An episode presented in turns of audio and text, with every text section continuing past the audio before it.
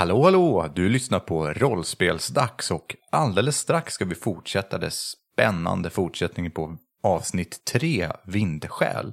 Men först ska vi ha ett litet, litet kort snack om erfarenhetspoäng. Ni har ju fått 10 poäng, för vi har suttit i två möten nu. Vilket innebär att jag får också 10 erfarenhetspoäng som spelledare. Precis som i MUTANT, Hindenburg och med år 0-motorn kan man köpa upp färdigheter för 5 poäng. Eller köpa helt nya förmågor för 10 poäng. Vad har ni valt för någonting? Jossan, du kan börja. Jag valde djurvän. Jag blir aldrig attackerad av djur så länge jag inte provocerar dem själv. Oh, okej. Fast mina kamrater kan fortfarande bli angripna. Ja. Och Jesaja? Jag tyckte det var kul att välja tursam, för det känns som min karaktär är. det gör det verkligen. Vad innebär det rent eh, speltekniskt? Det innebär att jag kan slå om ett slag eh, en gång per dag och välja det bästa av två slag. Ja, okej. Ja, superbra ju. Det är rätt skönt att kunna välja mellan dem, inte bara leva med det andra resultatet. Nej. Men bara en gång per dag, alltså i en game-dag då, som du sover i spel så är det ny reset. Inte idag, dag. Det måste det ju vara. Ja, precis. ja, okej. Och Samuel, vad har du valt? Jag körde i linje med min karaktär och eh, valde beskyddare. Jaha, vad gör det då? Om någon håller på att drabbas av en fysisk konsekvens kan jag kliva emellan och ta konsekvensen själv istället. Mm, det känner jag igen. Eh, någon sån här närhet? Man måste vara tillräckligt nära på något sätt? Ja, det står att jag måste vara i räckvidd, men jag är inte helt hundra på vad det betyder. Nej, det lät lite... Ja, ja. Jag kommer nog hinna glömma det tills det väl är viktigt i alla fall. Ja, något sånt. Okej, men då kör vi igång. Du lyssnar på Rollspelsdags som spelar Vindskäl.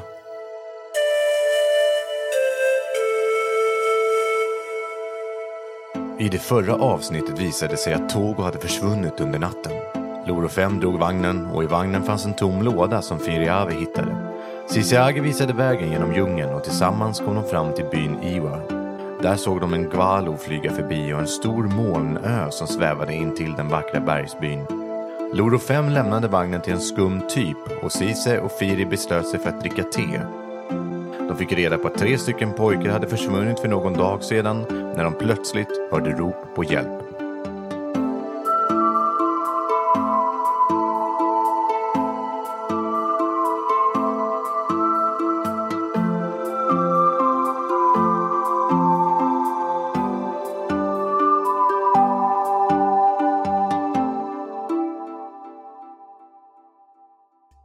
Ni befinner er på Iwa, det väldigt specifika tehuset som är där, som ägs av Roa.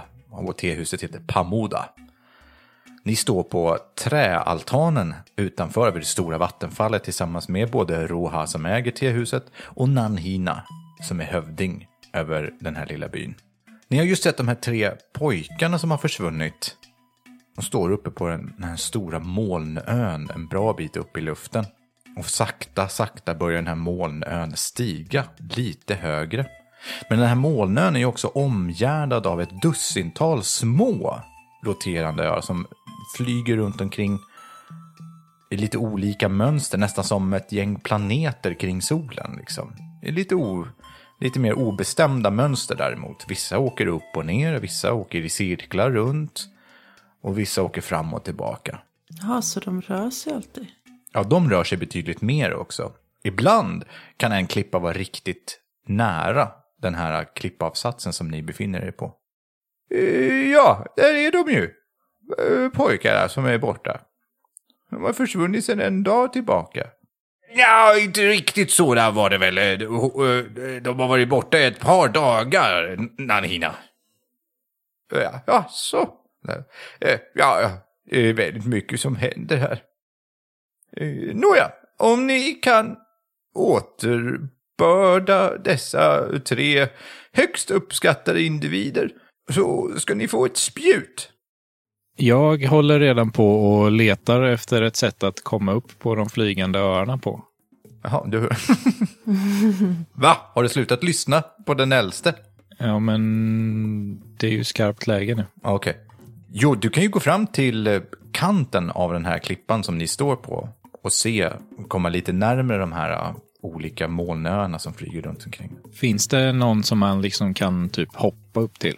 Ja, du ser att en av dem har ett mönster som är likadant. Den roterar förbi precis, den snurrar runt omkring alla andra saker ganska så snabbt. Men om man tajmar hoppet ordentligt så kan man nog landa på den här ön. Men det är ett hopp med hög risk och ett rejält fall om du skulle eh, misslyckas fatalt. Hur långt skulle hoppet vara? Ja, du har bedömt det som ungefär just nu att eh, hoppet skulle kanske vara på en tre meter i längd. Liksom. Det är inte jättelångt. Det är mer tajmingen som måste sitta. För den rör sig ganska så snabbt också. Men då eh, plockar jag fram repet ur min packning, binder fast det i mig själv och binder fast det i någonting på fast mark. Så att om jag skulle hoppa och missa eller någonting så har jag en, ett rep runt mig så att jag inte bara faller handlös någonstans. Ja. Men eh, innebär det inte också att du släpas av klippan? Om du hoppar över och är där och den fortsätter åka så kommer ju repet ta slut. Ja, men då får jag ju knyta upp det när jag landat. Ja, ja. Det är så pass långt repet, eller? Det är 10 meter. Ja, ja det, det är inte mycket tid, men det går nog. Jag tänker att jag är på väg att säga någonting till Nanhina och ser att Loro springer iväg och börjar på med rep och grejer och bara, aha okej, ja vi, eh, vi tar tag i det. Lycka till, säger hon och vinkar lite med handen. De står och tittar på er i byn. Går ni andra fram till Loro 5 också? Och Vid kan- klippkanten? Ja. Ja. Hur tänker du att vi andra ska komma över? Ser jag um, fast mark, om man nu kan kalla den här flygande klippan, det är inte undersidan utan man ser... Jag skulle kunna ta och teleportera mig dit, är nog vad jag frågar. Ja, till den, den här lilla ön, ja. Ja, Den här stora ön, den är ju lite ovanför, så du ser bara undersidan mestadels. Så ni har sett ett par tre pojkhuvuden som sticker upp och vinkar på andra sidan. Och den här stora ön är ju, åker ju långsamt, långsamt, lite uppåt hela tiden också. Du skulle nog kunna teleportera till den lilla ön, men sen är det ju alltså kanske ett eh, dussintal öar till som man måste hoppa till emellan. men den här lilla går uppåt. Nej, den snurrar runt omkring. På eran nivå ungefär. Ja, men det är ju bara att ta en sten i taget, så får vi se vad nästa sten blir. När ni står vid klippkanten så kan ni slå ett slag för observans.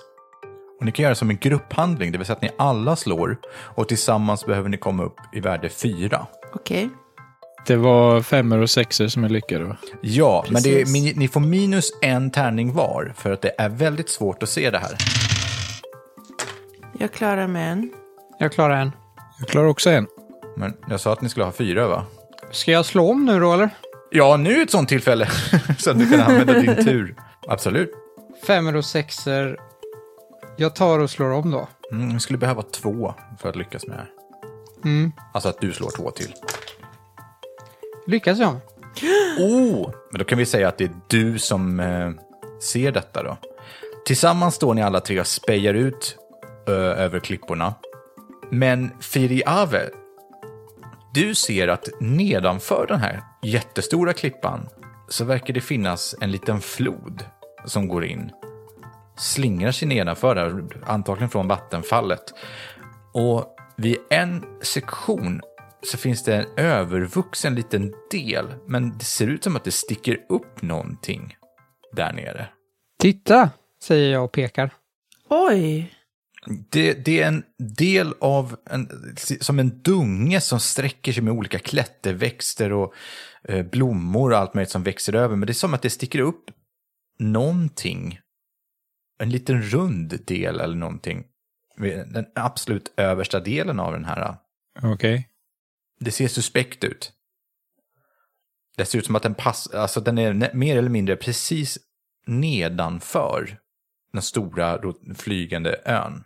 Jag funderar på om klätterväxten är ätbar. I så fall skulle man kanske kunna stuva den. Mm. Undrar om det har någonting med att de flyger omkring att göra? Det som gömmer sig där bakom. Får jag hoppa snart eller?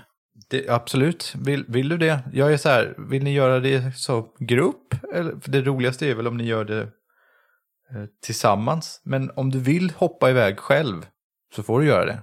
Jag avvaktar till rätt läge när det börjar närma sig dags att hoppa, sen kolla bakåt mot Firiave. Var beredd på att knyta loss repet så fort jag kommit över. Okej. Och sen hoppar jag. Ja. Då ska du slå för rörlighet. Du har ett i motstånd. Och det är en medelrisk. Jag lyckas med tre. Oj! Loro 5 springer fram mot den här ön och tajmar utan problem och hamnar på ön. Och eh, stannar till. Och kan med lätthet eh, knyta loss repet om du så önskar. Fast det var jag som skulle göra. Ja, eller vilket ni har bestämt er för. Ja, så att jag får med mig repet så jag kan klättra vidare. Precis, så Firiavi lossar på repet vid den här stenen som du hade bundit fast dig vid då. Mm. Så nu har du repet med dig. Bra, ni ser hur Loro 5 börjar rotera iväg. Nu är han för långt bort för att kunna hoppa till. Loro 5, det blåser lite i ansiktet på dig. För att den här ro- roterar inte jättefort, men du skulle säga att den rör sig snabbare än man kanske springer i alla fall. Så den går ganska fort. Och det blåser lite i ansiktet på dig och du har en otroligt vacker utsikt här, härifrån. Jag har väl inte så mycket fokus på utsikten kanske. Men eh, jag vill eh, försöka hitta ett sätt att ta mig framåt här vid och komma närmare det stora, den stora flygande ön. Det består ju av en rad liknande hopp med liknande timing. Ja, Och eftersom du har lyckats en gång så jag tänker inte be dig slå 12 slag för att du ska ha hoppat på ett dussintal stenar. Det känns lite taskigt. Utan du hoppar med säker fot uppåt. Du, ibland får du åka lite hiss kan man säga med de här stenarna. Det här är en otrolig upplevelse. Du har aldrig varit på en av molnöarna. De har ju liksom bara plötsligt börjat sväva.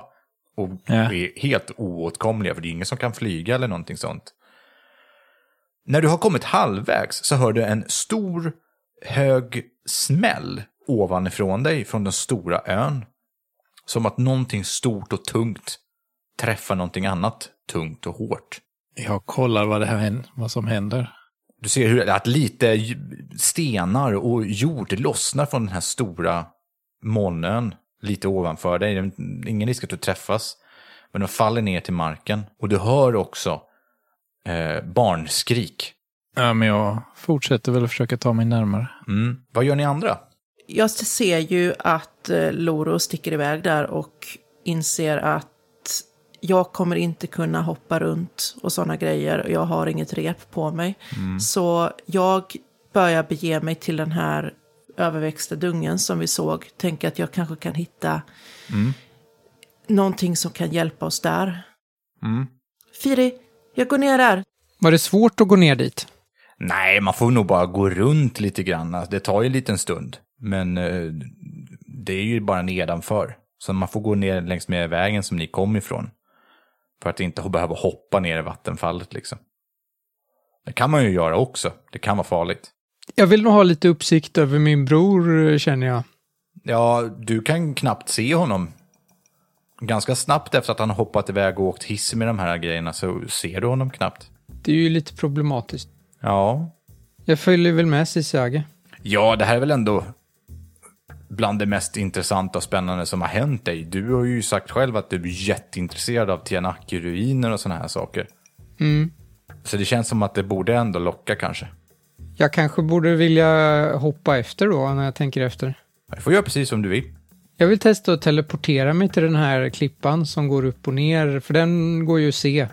Ja. Teleportera dig kan du ju inte riktigt göra, men du kan ju göra en portal dit. Ja, det var det jag menade.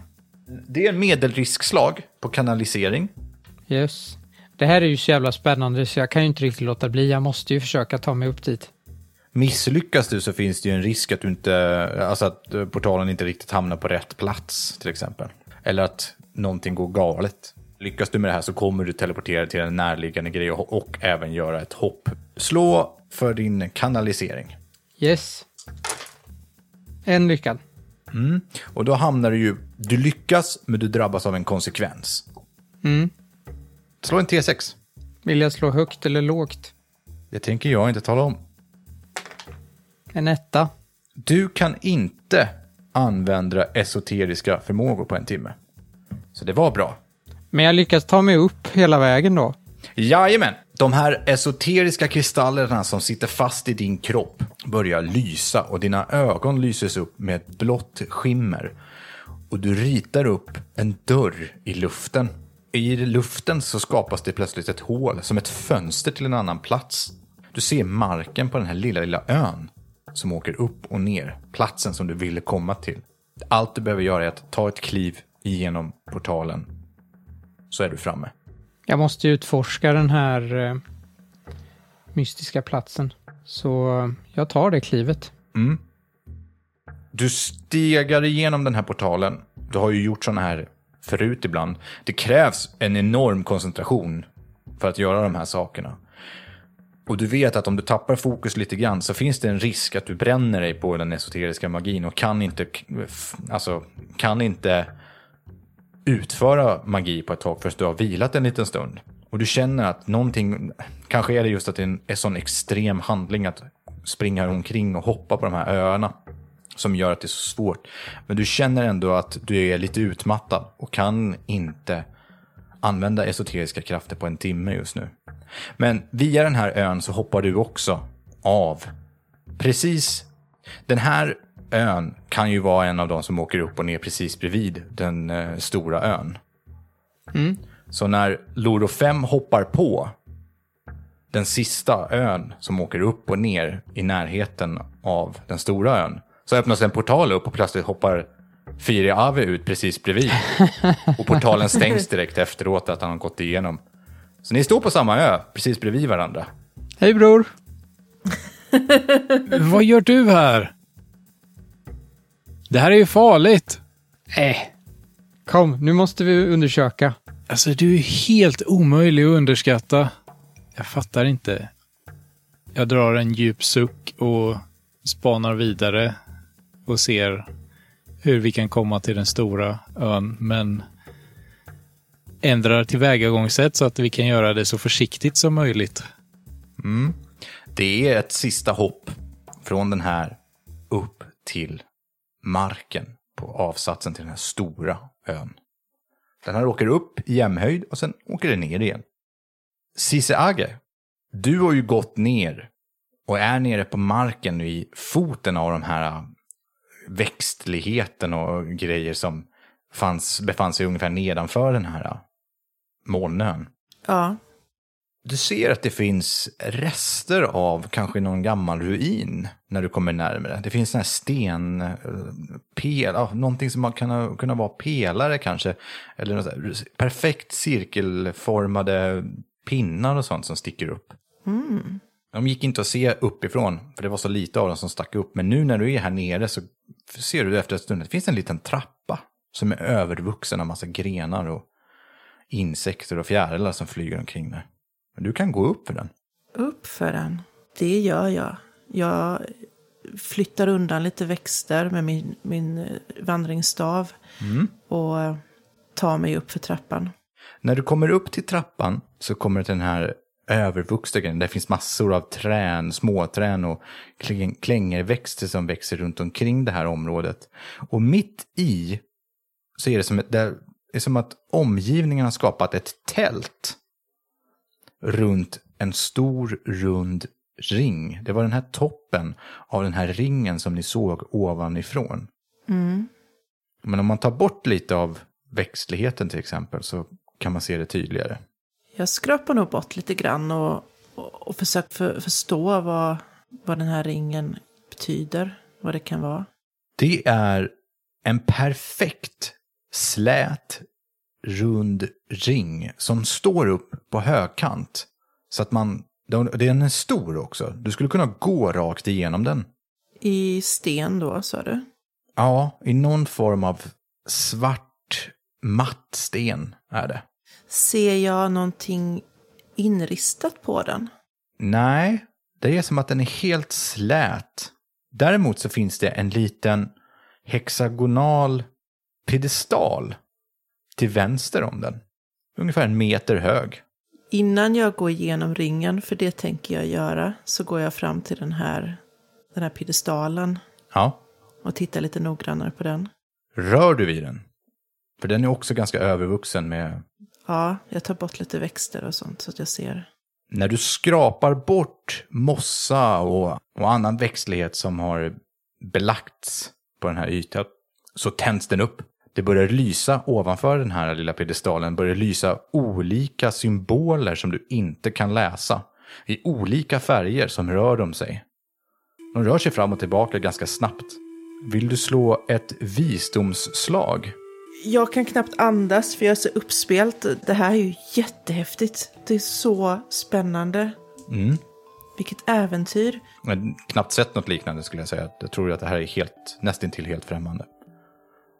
Men ni förstår, ni förstår ju alla tre att det här är ju Tianaki-teknologi som har med det här att göra. Hur får de små... Jag, jag, tror, jag gör ett visdomslag. Om jag misslyckas tänker jag att jag tror att det är små eldflugor i den där bollen. Men ehm, Låg risk, motstånd 1. Du behöver lyckas med en. ja, jag klarar ingen. Vill du pressa ditt slag? Ja, Jag har för mig att det innebär att du får plus två tärningar. Och får slå om. Men eh, du får en åkomma. ja.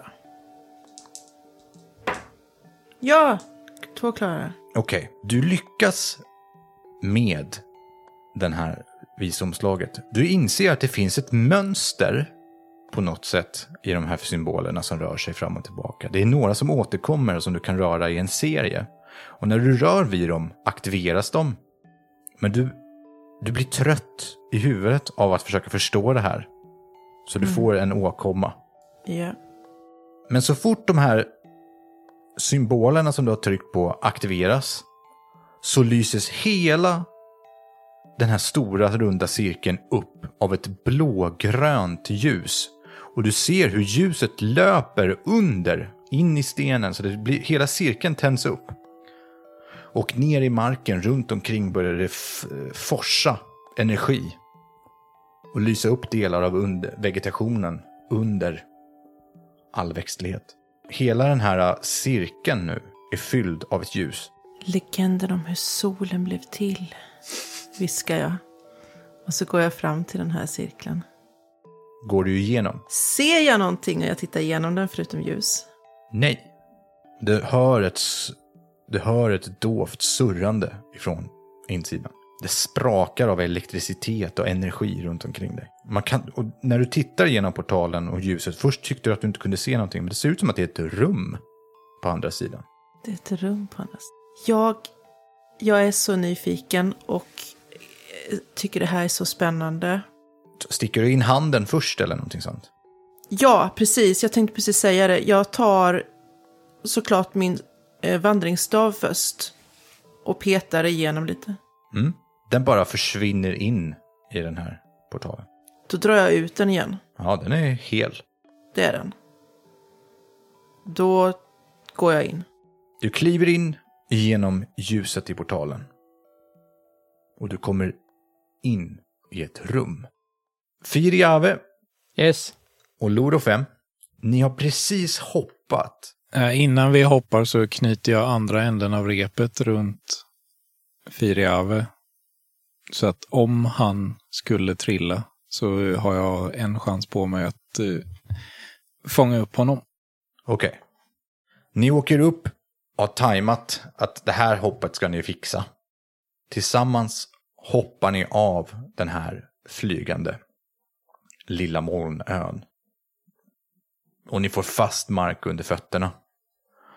Det är en stor pyramid som står ovanpå. Men den är byggd i fyrkanter i sektioner. Så det är som en, påminner om en gammal astetisk pyramid kan man säga. Så den är i sektioner högre och högre upp. Men det blir smalare och smalare ju högre upp man kommer. Och i mitten av den så finns det en lång trappa. På den här ruinen så växer det stora trän som inte troligtvis skulle ha varit där från första början. Det är sådana Asara-trän som man eh, bygger hus av och gör olika saker. Det luktar starkt av citrusfrukt här uppe också, för det utsöndrar de här träden. På varje sida, på längst ut på varje kant, på vänster och höger sida om bottenplattan på den här eh, pyramiden, så lyser det två stycken ilsket vitt glödande ögon som tycks rotera runt och leta efter saker hela tiden. Ständigt i rörelse är de. Det här är en bit bort, kanske 20 meter bort ifrån trappan. Men de rör sig hela tiden. Och det är massor av växter och undervegetation på marken här. Vad gör ni för något? Lossa repet från Firiave. Ja, det är loss.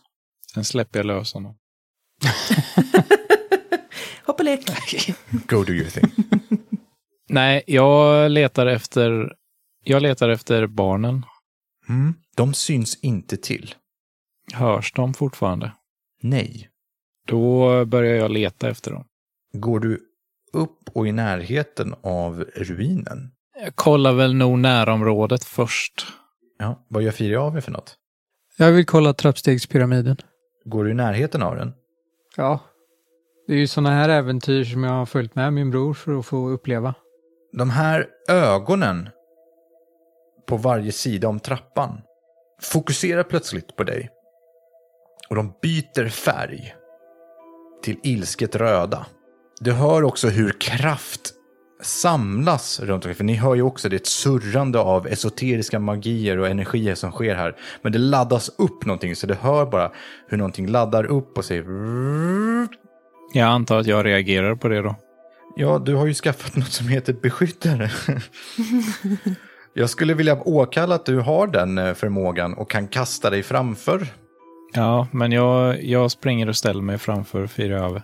Mm, du kan använda den förmågan. Hade du inte haft den så hade du inte hunnit göra detta nu. Du drabbas av en åkomma på grund av detta. Okej. Du får ett esoteriskt brännsår i kroppen. Det gör ont. Riktigt ont.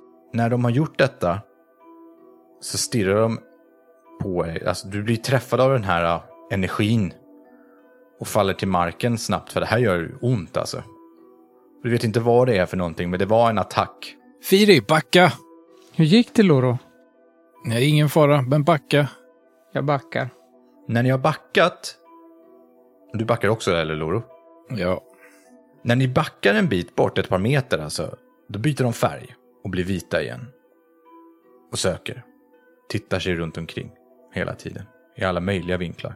Hur ska vi göra för att kunna komma till pyramiden? Ligger det några stenar eller någonting på marken här? Ja, det gör det säkert, men de kanske befinner sig lite under växtligheten och sånt. Man kanske får rycka lite växter för att hitta en sten. Liksom. Det, det mesta är ganska duktigt övervuxet här. Jag letar efter en kastbar sten då. Det tar inte så lång tid för er att hitta. Och sen vill jag testa att kasta den på en av de här globerna. Okej. Slå ett färdighetslag på sikte, motstånd 1. De är ganska stora de här ögonen. Jag lyckas med två. Mm. Konsekvensen blir att du träffar, den flimrar bara till lite granna, verkar det som. Och sen tittar den ilsket rött åt ditt håll. Och den börjar ladda upp ett nytt, eh, en ny attack. Jag hugger tag i Firiave och hoppar åt sidan ner mot marken. Ja, ut ur ögonen så skjuts det ut två strålar mot den plats som ni befann er på nyss. Det ryker lite i marken. Vad är det där för någonting? Ja du. Anledningen till att inte besöka Tianaki-ruiner. Vi kanske ska gå runt den. Finns det vegetation som man kan gömma sig vid?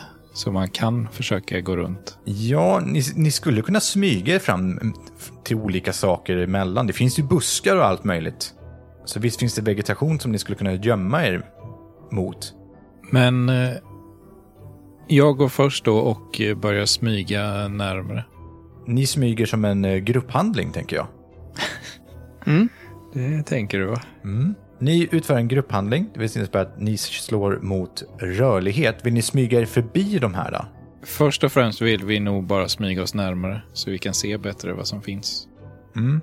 Ni ser ju att ovanpå den här ä, toppen av pyramiden så finns det en, en, ett rum som trapporna leder in i.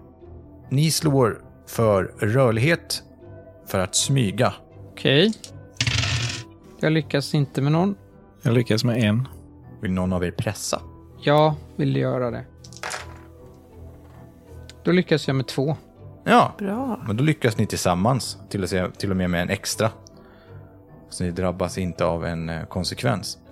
När ni smyger framåt och gömmer er för de här ögonen så inser ni att det är inte så svårt. Det gäller bara att tajma när de tittar bort. Och så ligger man still när den tittar runt omkring på er. Till slut så inser ni att det verkar vara rörelser specifikt som de dras till. Så att så länge ni står still behöver ni knappt gömma er för de här ögonen. Vill ni gå närmare trappan? Ja. Loro? Firi vill ju det, men Loro är ju inte riktigt lika pepp på det. Men vad finns det? Finns det liksom något annat här runt omkring man kan ta sig till? Nej, Eller är det bara uppför trappan som gäller? det är, man kan ju gå runt pyramiden, för ni står ju på vad man skulle kunna kalla det för framsidan av eh, templet. Och om vi kommer vid sidan, kommer de här globerna in, kunna se oss då, eller kan vi gå fritt där? Det går nog att klättra upp på sidorna också, för det verkar som att de bara tittar framåt och runt omkring. Så när man väl har kommit upp en bit på trappan så verkar de inte ha någon synfält åt det hållet. Så det är bara alltså själva ingången till trappan de vaktar. Ja, det kan man säga. Vi går från sidan, Firi. Okej. Fortsätter smyga runt då. Ni smyger runt och i och med att det finns så mycket växtlighet och grejer som sträcker sig upp och runt den här ruinen. Ni hittar med lätthet ett Asara-träd som ni kan klättra upp för. Då gör vi det. Ja, jag hjälper Firi upp. Tillsammans kommer ni upp till toppen av trappan, på toppen av templet. Siseage, Ja. Du kommer in i ett rum. Wow. Du kommer in i ett stort, perfekt fyrkantigt rum. Det är 10 meter brett och 10 meter djupt och det är 5 meter högt upp i tak. Det är riktigt stort alltså.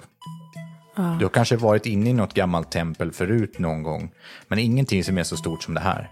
Det är kala, helt kala ytor av mörk slät sten. Väggar och golv, allting är mörk slät sten. Påminner om ringen som du gick genom, portalen som ledde in i det här rummet. Och överallt här inne lyser det med ett grönaktigt, blågrönaktigt esoteriskt sken. Längs med väggarna, i underkant vid hörnen så att säga, löper det runt och pulserar nästan. I dammet på golvet, för det är dammigt här inne, så syns det att tre personer har gått omkring. Oh. Hur stora är fötterna på personerna som har gått omkring där? små. Det här rummet är, i mitten av det här rummet så finns det en till piedestal som du såg när du rörde vid eh, portalen. Mm. Och du ser att när du vänder om så finns det ingenting. Alltså portal, det finns ingen portal här inne som du klev igenom. Det var som att du klev ut i tomma luften. Ah, inte ens en cirkel. Nej, Huh. du är i ett fyrkantigt rum och det finns ehm, en öppning, en dörröppning som leder åt vänster och till höger. I en korridor. Kan jag följa? Jag tänker att jag försöker följa det hållet som jag ser att fötterna har gått. Mm. De fötterna har gått, eller kanske till och med sprungit, ned för korridoren, ned för trapporna. Jag försöker göra en mental anteckning av det jättehäftiga mörka rummet med det mystiska ljuset och sen så följer jag efter fotspåren. Mm. Du gör ingenting med piedestalen i mitten av rummet. Nej, det gör jag inte. För när jag ser fotspåren så tänker jag, ja visst ja, barnen, de har ju varit här, jag måste vi skulle ju rädda dem. Ja, just det. Så det får gå före. Ja, när du går i den här korridoren så är det dammigt och sen plötsligt så kommer du till en helt platt, svart gång. Och de här I den här korridoren så är det brickor utplacerade. Exakt lika stora brickor, tre stycken i bredd och så sex stycken i rad. Och du måste gå över de här för att komma till andra sidan. De här har inget damm på sig, de är helt blanka som att de har putsats nyligen. Tre i bredd, sex lång. Ja, Och de ser exakt likadana ut allihopa. ja. de är helt blanka. Jag känner på en med min stav. I taket ovanför dig, i mitten ovanför den här korridoren, så kommer det ut ett litet vitt öga som tittar sig runt omkring och håller koll på dig. Den hittar dig, finner dig med blicken och fokuserar dig. Hej vän, Den står bara och tittar på dig. Den svarar inte. har du sett några barn? Den stirrar bara på dig, den svarar inte. Jag testar att börja gå. Uh, vart går du? Över, genom korridoren, över brickorna. I mitten. Jaha, du menar så. Mm. Ja, det gör jag. Så fort du sätter foten på mittenplattan så blir ögat illrött och skjuter ut en kraftstråle rakt mot dig. Du tar också åkomman esoterisk brännsår. Aj! Ja, det gör riktigt ont. När du har tagit bort foten från plattan, för det gör du, Mm. så ändras lyset till vitt och den tittar på dig igen. Fan ska jag veta vilket platta jag ska gå på. Kan jag slå ett observansslag för att möjligtvis kunna se ett mönster? Eller visdom, för att se något mönster? Finns det ens möjlighet att se ett mönster? Nej, i och med att de här plattorna är helt eh, alltså, rena. Det finns inget damm eller någonting från att någon annan har gått på dem eller någonting. De är obehagligt eh, svåra att särskilja. Jag vet. Jag tar upp mina träfigurer. Jag har ju jättemånga träfigurer i min väska. Ja. Som jag har täljt. Ja, just det. Och sen så gör jag så att jag släpper en träfigur på den högra plattan Ja. och på den vänstra plattan. ja. Den, när du släpper en träfigur på den högra plattan så blir den arg igen och bränner av ett skott och det ryker bara om din eh, träfigur som låg där. När du lägger den på vänstra plattan så gör den ingenting. Ha! Tänker jag. Och så går jag ut på den plattan och så gör jag likadant med nästa rad av tre plattor. Absolut. För att summera, du förstår att det finns ett mönster som du måste gå på de här plattorna. Det kostar dig ett, ett, eh, minst hälften av alla dina träfigurer.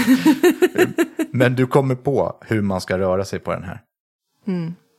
Det var det värt, tänker jag. Efter, ja, det tar ju ändå en ganska god stund att göra detta. Så jag tänker, medan du håller på med det här, hoppar vi tillbaka till de andra två. Gör det. På toppen av ruinen står Lorofem och Firiave. Ni kommer upp till toppen av trappavsatsen. Där uppe finns det ett litet fyrkantigt rum som inte har någon dörr, utan det är bara en dörröppning in där. Där finns ett kvadratiskt rum som är 10 meter brett och 10 meter djupt. Det lyses upp naturligt. Runt väggarna finns det också sådana här ljusslingor som jag beskrev tidigare för Jossan. Som lyser och pulserar med ett esoteriskt grönaktigt, blåaktigt ljus. Här är också väggar, golv och tak täckta av mörk sten. I ena hörnet finns det en liten rund trähydda med en bädd i. I mitten av rummet finns en eldplats med en liten stenkrans. Och längs väggarna finns det trähyllor och massa lerkrukor, tällda figurer. På, en, på väggarna finns det flera stycken stora tygstycken som hänger för. Riktigt stora. Och på golvet ligger en del mönstrade mattor. Så det ser ut som någon bor här man tror. Ja, Vem tror du bor här? Jag tror inte någon bor här alls längre. Det här är en ruin. Fanns det ingen väg vidare här inne eller? nej, inte som ni ser. Men någon har bott här i alla fall. Ja, Jag kollar i de här lerkärlen, för är det mat där så kan jag ju antagligen med min egenhet avgöra hur länge sedan det var någon som... Eh, Det ligger inlagd frukt i några av el, eh, lerkärlen. som är färsk. Ja, luktar gott. Jag provsmakar. Det var det värsta. Hör du plötsligt en röst som säger. Jag snor runt. Oj! Hejsan! Kom och äta inkräkta i mitt hem. Äta av min mat. Han sa att det inte bodde någon här, säger jag och pekar på min bror.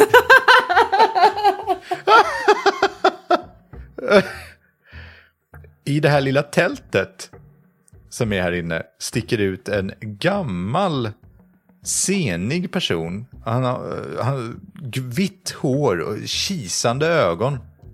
Han saknar en del tänder. Och hen har en rejäl brännskada på vänsteraxeln. Vad vill ni? Vad gör ni här va? Vad gör du här? Jag bor här. Komma och störa. Du ser, jag sa ju att det var någon som bodde här. Ja, Du bor i en ruin. ja. Vad är det för fel med dig? Du har en by precis bredvid här med gemenskap. Jag vill vara i fred. Lyssna inte på min bror, han är så otrevlig. Mitt namn är Firiave. Ja, goddag då. Han eh, nickar lätt, som en lätt bugning. Kan ni gå nu? Säg mig, vad, vad gör du här om dagarna? Det, sa, det har väl inte du med att göra? Jag täljer gubbar. Men hallå, hur kom du förbi de där esoteriska globerna nere vid trappan? De var ju farliga ju. Ja, ja de, de är livsfarliga. Eh, Jag var här när den här började flyga upp. Jag kan inte komma härifrån. Och det gör ingenting. Alltså, den här gubben är ju lika knäpp som du, Firi. Vi går. Men det är ett par ungar här också. Ja, vart är de? Vi är här för att hämta hem dem. Jag sa åt dem att eh, dra dit peppan växer. Men eh, beslöt sig för att de stal min frukt gjorde de också. Tjuvar allihopa. Och sen sprang, sprang de ner här. Ner vart? Han haltar fram till en av de här uh, tygstyckena som hänger på väggarna och drar bort det. När han gör det så ser han att det finns en trappa som leder ner där. Ja, de sprang ner här. Det är livsfarligt. Han skjuter kraftstrålar precis som ögonen. Jag får stanna här. Jag bugar mig tackandes mot honom och eh, springer ner för trappan. Kom Firi! Ja, ta med de här ungarna också. Vi ska! Så jag får vara i fred. Stäng dörrar! Vad var ditt namn, sa du? Nej. Jag heter OM On. Kom nu Firi! Vi kan pratas mer sen. Jag måste följa med min bror nu. Helst inte. Gå nu. Och ta med ungarna härifrån. Jag följer med min bror ner. När ni går ner för de här trapporna så ser den nästan identiskt ut med den som Cisage såg. Ni kommer in, den här korridoren svänger åt vänster och där finns det en dörr direkt till vänster. Och sen fortsätter korridoren rakt fram och svänger åt vänster igen. Ni kan gå åt vänster och komma in i ett rum. När ni tittar in i det här rummet så är det helt kalt. Det finns ingenting här inne, det lyser här inne och det finns en piedestal i mitten av rummet. Men om det inte finns något där så fortsätter ju bara jag. Jag vill undersöka piedestalen. Mm. Det är en hexagonformad piedestal. Det lyser lite kraft, eh, runt omkring den. Vill du röra vid den? Jag har ändå förstått att det är vissa saker som är farliga här, så jag är lite försiktig, men det är klart jag gör det.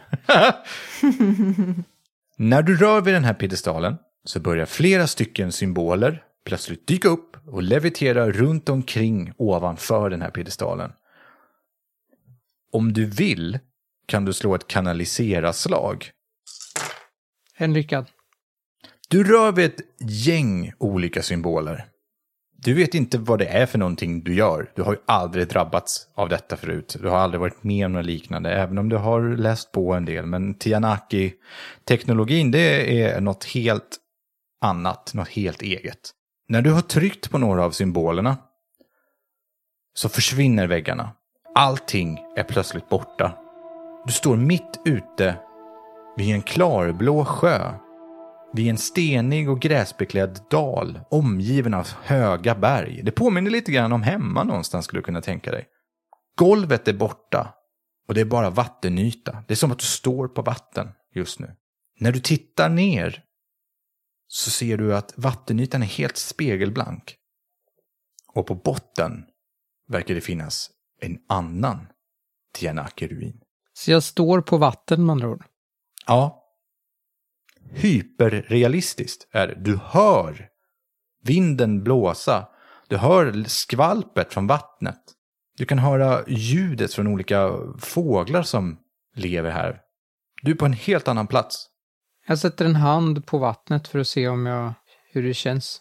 Det händer ingenting. Du känner däremot stengolvet inne i rummet som du står i. Jag kollar mig omkring. Ja, när du tittar omkring så ser du att du ser inte ingången som du kom in, genom dörren är borta, men du ser i mitten av den här platsen så står piedestalen fortfarande. Den lyser, sticker ut ur miljön. Men du är helt säker på att den här platsen finns. Kan jag orientera mig lite och se... Finns det några landmärken? Vill du gå en bit? Jag, jag går runt lite. Ja. Du går. Jag misstänker ju att jag fortfarande är i rummet också. Jag har händerna framför mig. Ja. Du går ett par meter och går, får, känner att händerna plötsligt nuddar en osynlig vägg. Men det är så hyperrealistiskt så att du känns som att du tar på en osynlig vägg. Den ska inte finnas där. Men du förstår ju att det här är någonting som liksom projiceras in i det här rummet. Efter ett tag när jag har gått där så lär jag reagera på att Firiavi inte längre är bakom mig. Det låter rimligt. Så jag går ju tillbaka och kollar rummet. Faktum är, när du gått runt andra hörnet så ser du en lång svart korridor med tre stycken plattor på golvet. Och ett öga som är extremt fokuserat på en person som sätter ut små träfigurer på golvet. Du är nästan vid slutet, Sisiage, när du eh, precis sätter ut den sista träfiguren. Har du låtit dem... Har du låtit rätt plattor vara kvar? Alltså att det ligger träfigurer på rätt plattor? Har du gjort ett spår efter dig kan man säga? Ja, för jag har nog tänkt att det ska finnas en eh, möjlighet att ta sig tillbaka. Ja. Ögat följer dig. Jag är ju kortsiktig men jag är ju inte dum. Så det har jag gjort. Mm. Du ser, Lorofem, att det ligger träfigurer ute på vissa i mitten av vissa av de här plattorna. Sisiage, Jag hur kom du hit? vänder mig om. Hej! Hur, Var inte du... Va? hur, hur, hur kom du ner hit före oss? Hur är du ens här? En bra fråga. Det, det är en berättelse jag ska dela med mig av sen. Det har varit ett jätteäventyr.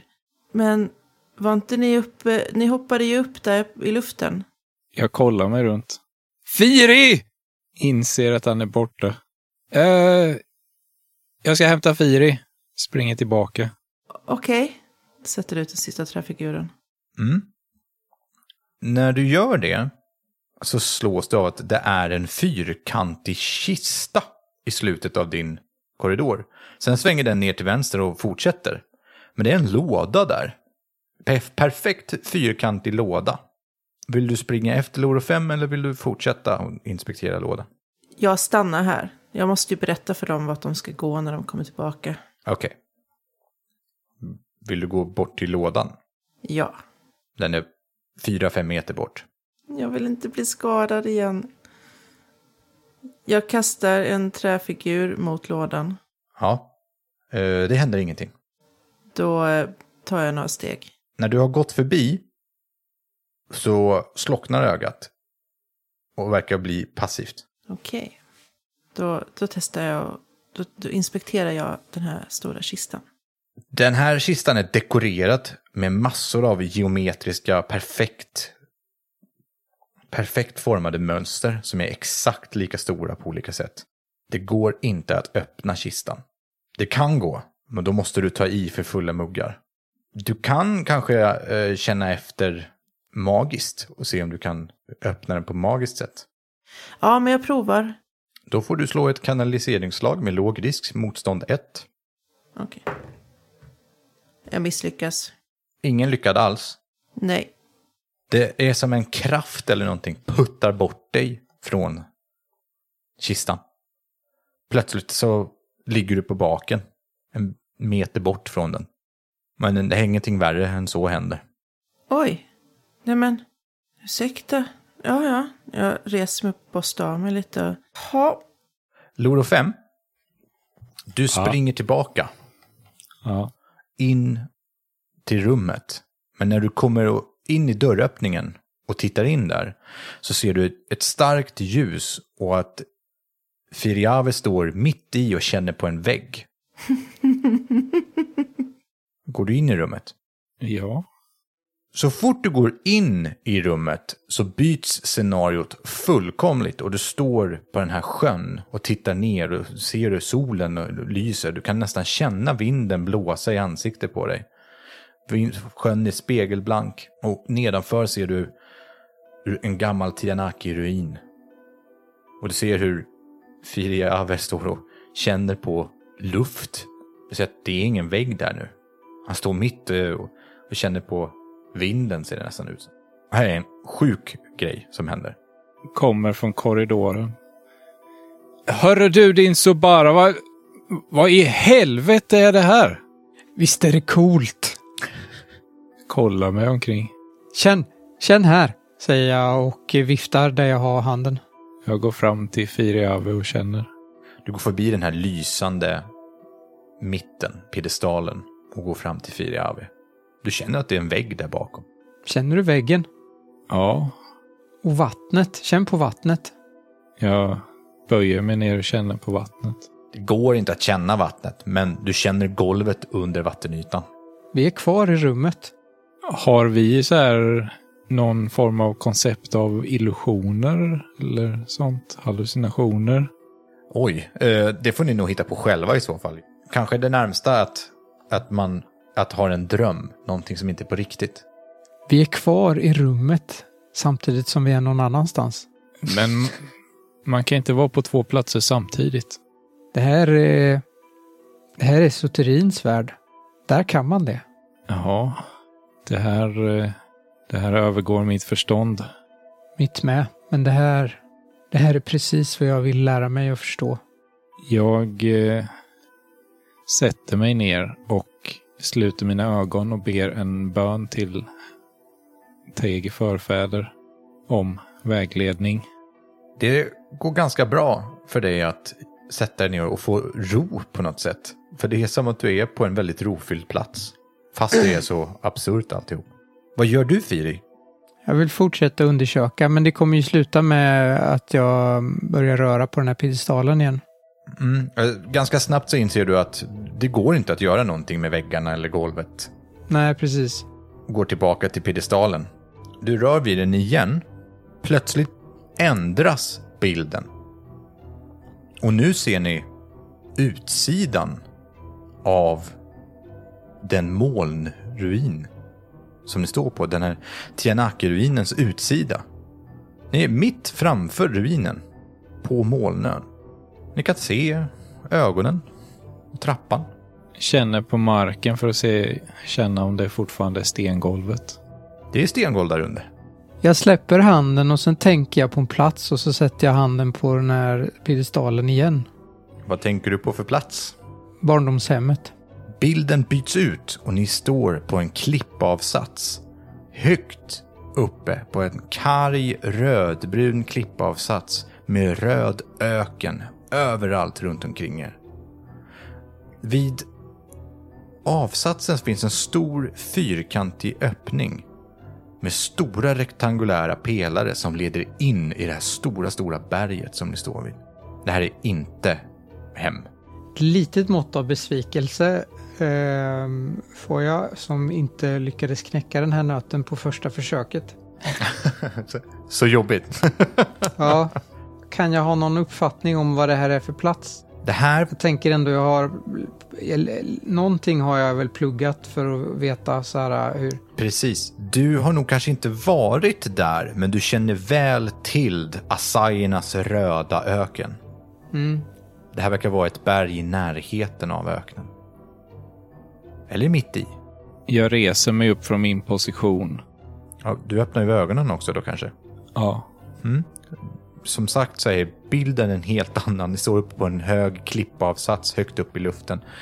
Och det är röd öken överallt runt omkring er. Förutom den här stora fyrkantiga öppningen in i det stora berget.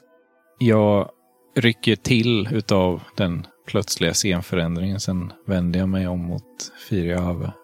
Ja, just det. Eh, Siseage är här. Vi måste ju visa det här. Ja, Sisse är en bit in i korridoren. Längre bort. Jag ropar. Sisage, kom! Det här måste du se. du hör utan problem den rösten. Men kom hit först, jag behöver hjälp med en sak. Det kan vänta. Det är en kista här, jag kan inte lyfta locket själv. Jag vet att du tycker om saker som är gömda i lådor och kistor. Det är en öken och ett berg här. Det är faktiskt lite coolt. Ja, Du hör ju rösterna komma från det rummet som du var runt omkring nu. jag eh, hoppar, ska säga. Eftersom jag har satt ut mitt spår med träfigurer så hoppar jag snabbt och smidigt tillbaka. Ja, ja, ja. Du kan ju gå utan problem längs med de här äh, plattorna. Okej. Eh, men så fort du går där så tänds ögat upp igen och följer dig med blicken. Men ingenting händer eftersom du går på rätt plattor. Jag tittar på ögat. Du, jag kommer tillbaka. Och så, så går jag upp till, eh, till rummet. När du har gått bort en bit så slocknar ögat och avlägsnar sig. Du kommer också in, du ser ett starkt ljus. Loro 5 sitter på golvet och tittar sig runt omkring i ett starkt ljus. Och eh, Firi står vid eh, piedestalen som du gick förbi förut. Nu lyser den med ett starkt ljus. Men du ser ingenting när du tittar in. Det är bara starkt ljus. Men ni sa ju... Varför kunde ni inte bara kommit till mig? Varför ljuger ni för mig? Kom! Kolla här, säger jag och tittar mot berget. Jag går bort. Så fort du kliver in inne i rummet så visas den här bilden av berget och öknen allt runt omkring. Jag hör vinden blåsa. Det blåser högt, mycket här uppe, så här högt. Visst är det häftigt? Har vi gått in i en sån där cirkel igen? Vad menar du? Ja, men en sån... Jag gick in i en dörr eller cirkel och, och, och kom in här. Var det en sån nu? Vi är på två platser samtidigt. Jag tittar mig lite noggrannare omkring vad, jag, vad, jag, vad det är jag ser. Mm. Du kan gå fram till klippavsatsen och titta ner. Men det är öken, röd öken, så långt du kan se. Jag släpper piedestalen och sen så tar jag och sätter handen på den igen. Bilden är borta. Allt blir fullkomligt svart. Det är så mörkt till en början så ni inte ser någonting. Men det tar ett tag innan ni inser att ni är långt uppe i rymden. Stjärnor finns överallt runt omkring er. Och Firiave, du som är lite beläst, du ser plötsligt stjärntecken som du känner igen. Konstellationer börjar utmärka sig och lysa efter ett tag lite med ett turkost ljust sken istället för med det här gulvita ljuset som de andra stjärnorna lyser med. Det är så fint. Ett speciellt gäng av stjärnor är formade efter tre stycken tre rader. Och de här stjärnorna lyser med ett starkt rött sken. Det är tre stycken stjärnor i rad och sex stycken stjärnor långt. Det är en konstellation som visar vägen. Kolla där. Men har folket i den här världen koll på stjärntecken? Så att det är en grej. Ja, ni har ju det säkert. Ni har ju nog hittat på egna. Då gör jag någon form av kulturellt tecken, typ. Som ett korstecken, fast motsvarande för Taegi. Det gör faktiskt jag också. Vad brukar man säga om det här stjärntecknet? Just det här tecknet som visar eh, en väg känner ni inte igen. Kanske är det från en annan del av rymden eller något som ni inte har kunnat se från er planet. Våra förfäder visar vägen åt oss. Jag tror de försöker säga oss något. Det är ett tecken. Caesar, du känner igen mönstret. Det är samma mönster som du har lagt ut med dina trägubbar. Jag har sett det här förut. Jag har sett det i, i den här grottan med ögat och, och mina träfigurer. Om det är så att förfäderna visar vägen, då borde vi gå till korridoren. Ja, det är den vägen vi måste gå. Kom Firi. Cesar börjar tala Loros språk nu.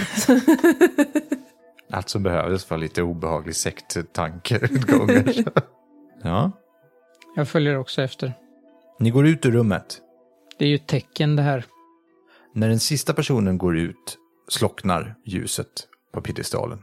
Och det blir ett tomt, mörkt rum, fast det lyser ju upp i hörnen på grund av esoteriska krafter. Men det är tomt igen. Jag leder dem ner där och förklarar att gå här där, där det finns figurer. Annars så kommer de ögat där uppe som kommer och ja, det gör jätteont. Firi och Loro, ni ser ju det här ögat också. Det ser ut som en miniversion av det som står, av de två ögon som står på utsidan av ruinen. Det tittar på er alla tre när ni kommer. Jag går först då. Även om Siseage säger att han har hittat en väg så går jag först för att vara säker på att inte de andra tar skada. När du ser hur Sisaga lagt ut de här träfigurerna så förstår du att det matchar mönstret ifrån rymden och de stjärnor som ni såg där. Kistan där borta, jag kunde inte öppna den själv. Jag går fram och försöker öppna kistan. Ja, ni går över golvet i, i den här korridoren utan problem. Det är om någon av er vill sätta en fot på fel platta. Om ni känner för det. Inte jag. Nej tack. Nej. Nej, inte det. Nej. Eh, I så fall händer ingenting. Ni kommer fram till den här eh, kistan. Den ser ju som sagt ut att vara väldigt välgjord med exakta mönster och så. Vill ni försöka bända upp den? Ja, så jag utgår ju från att uh, Siseage inte kan öppna den för att Siseage är för svag. Vill du göra det själv? Ja. Okej. Då får du slå ett fysikslag. Ja. Får vi göra en gruppgrej sen när hans ego har krossats lite?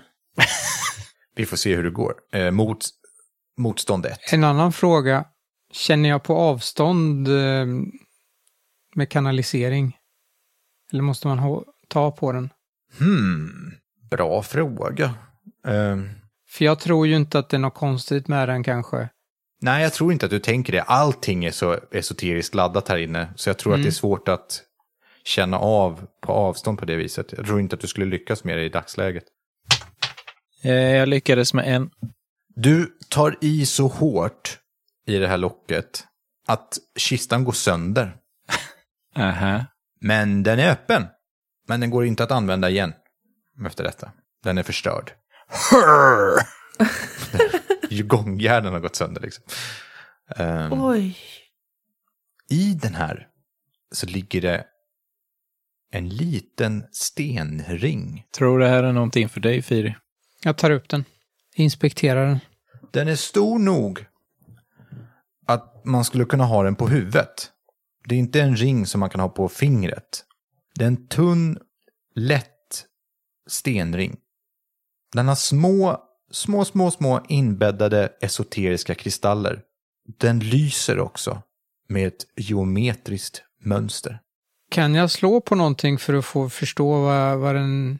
Ja, det, det hade man kanske kunnat. Men eh, det jag tycker det är roligare om du får upptäcka själv. Men han känner att den är esoterisk. Alltså. Det känner du. Oh ja, oh ja, oh ja. Den Ja. är laddad med någon form av energi.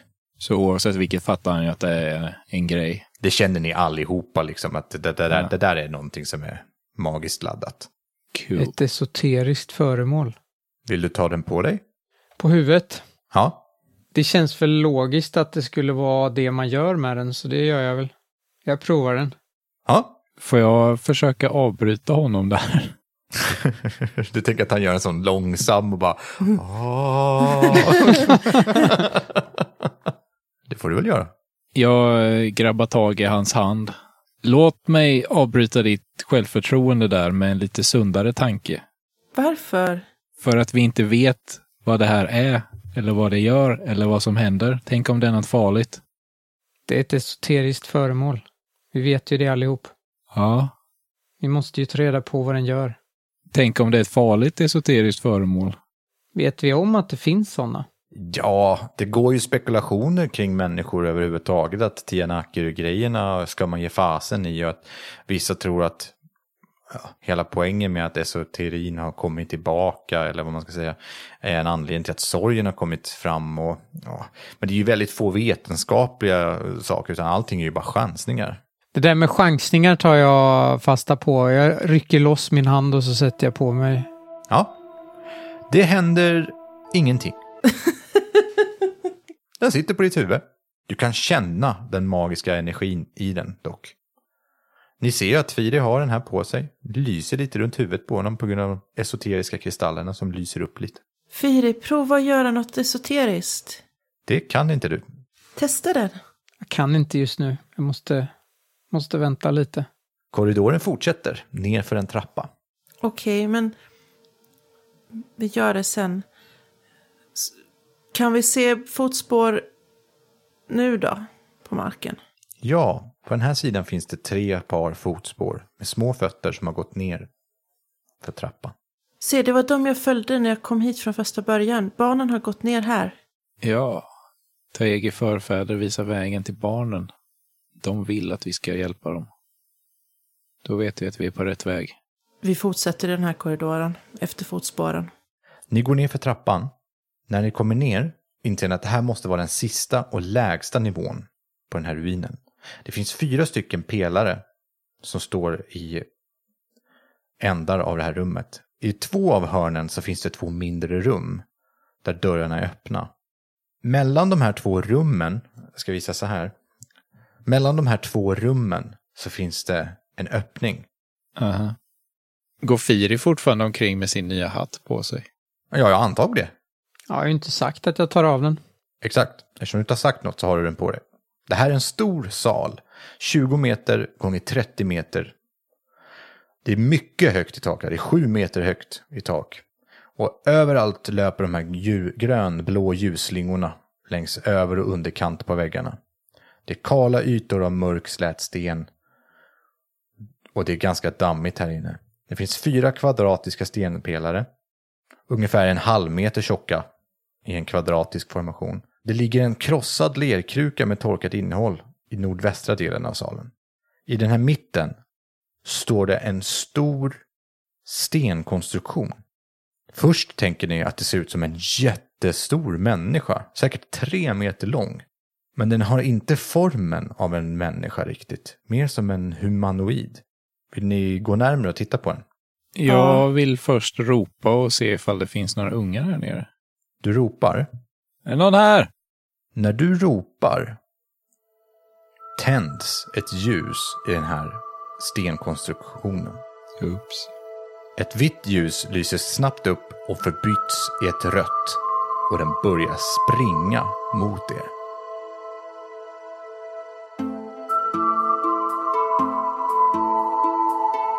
Du har lyssnat på Rollspelsdags som spelat Vindsjäl. Vindsjäl är skapat av Lukas Falk och finns att köpa på Bläckfisk förlags hemsida blackfiskförlag.com. Glöm inte att också spana in deras andra rollspel. Följ oss gärna på Instagram, Facebook och Discord. Sagan fortsätter i nästa avsnitt.